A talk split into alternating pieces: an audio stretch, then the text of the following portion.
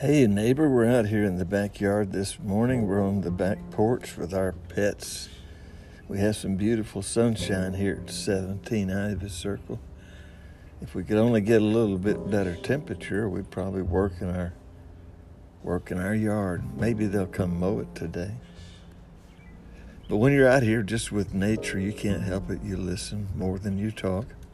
And right now, if you haven't had a chance to go outside, you could go out right now onto your porch and you might want to just listen.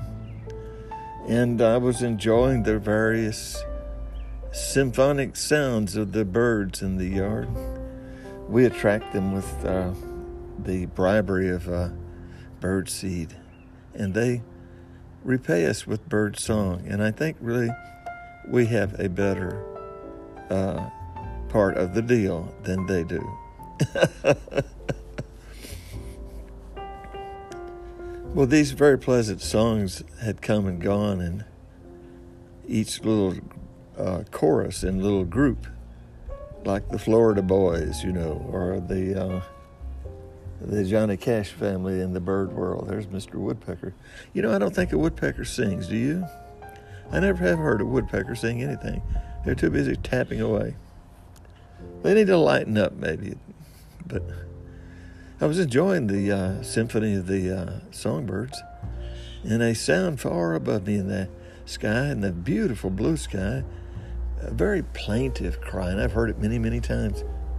It's the wail and the cry and the gnashing sound of a bird near extinction. It's the hawk, the red-tailed hawk.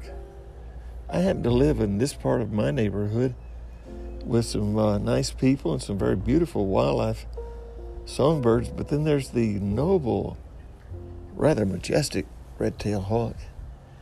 I don't know very much about him, but boy, are they pretty. There's a little bird on the on the Eisenhower tree. He's hopping and hopping, having a great day. But he's glad it's springtime. The hawk made the cry of mourning and having lost the beautiful forest that was here.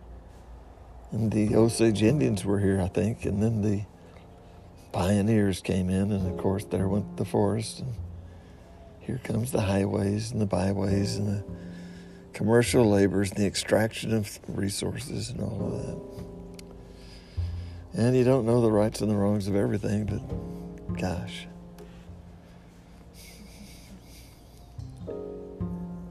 And the hawk is saying, uh, or singing, or pronouncing a uh, mournful tune, I think. But I'm glad that there are these little woods back in the back, and I hope the neighbor up the road never decides to sell the land. And I hope he always keeps it just like it is. And I hope we get to live a long time, my wife and I, and we can feed these birds and maybe we can help the hawk somehow. At least we didn't shoot at him or try to hurt him. I haven't had a chance to go up and down the street yet today. The COVID virus is still out there in our neighborhood. If you're out there today, be sure and wear a mask and be careful do all the good you can. See you later.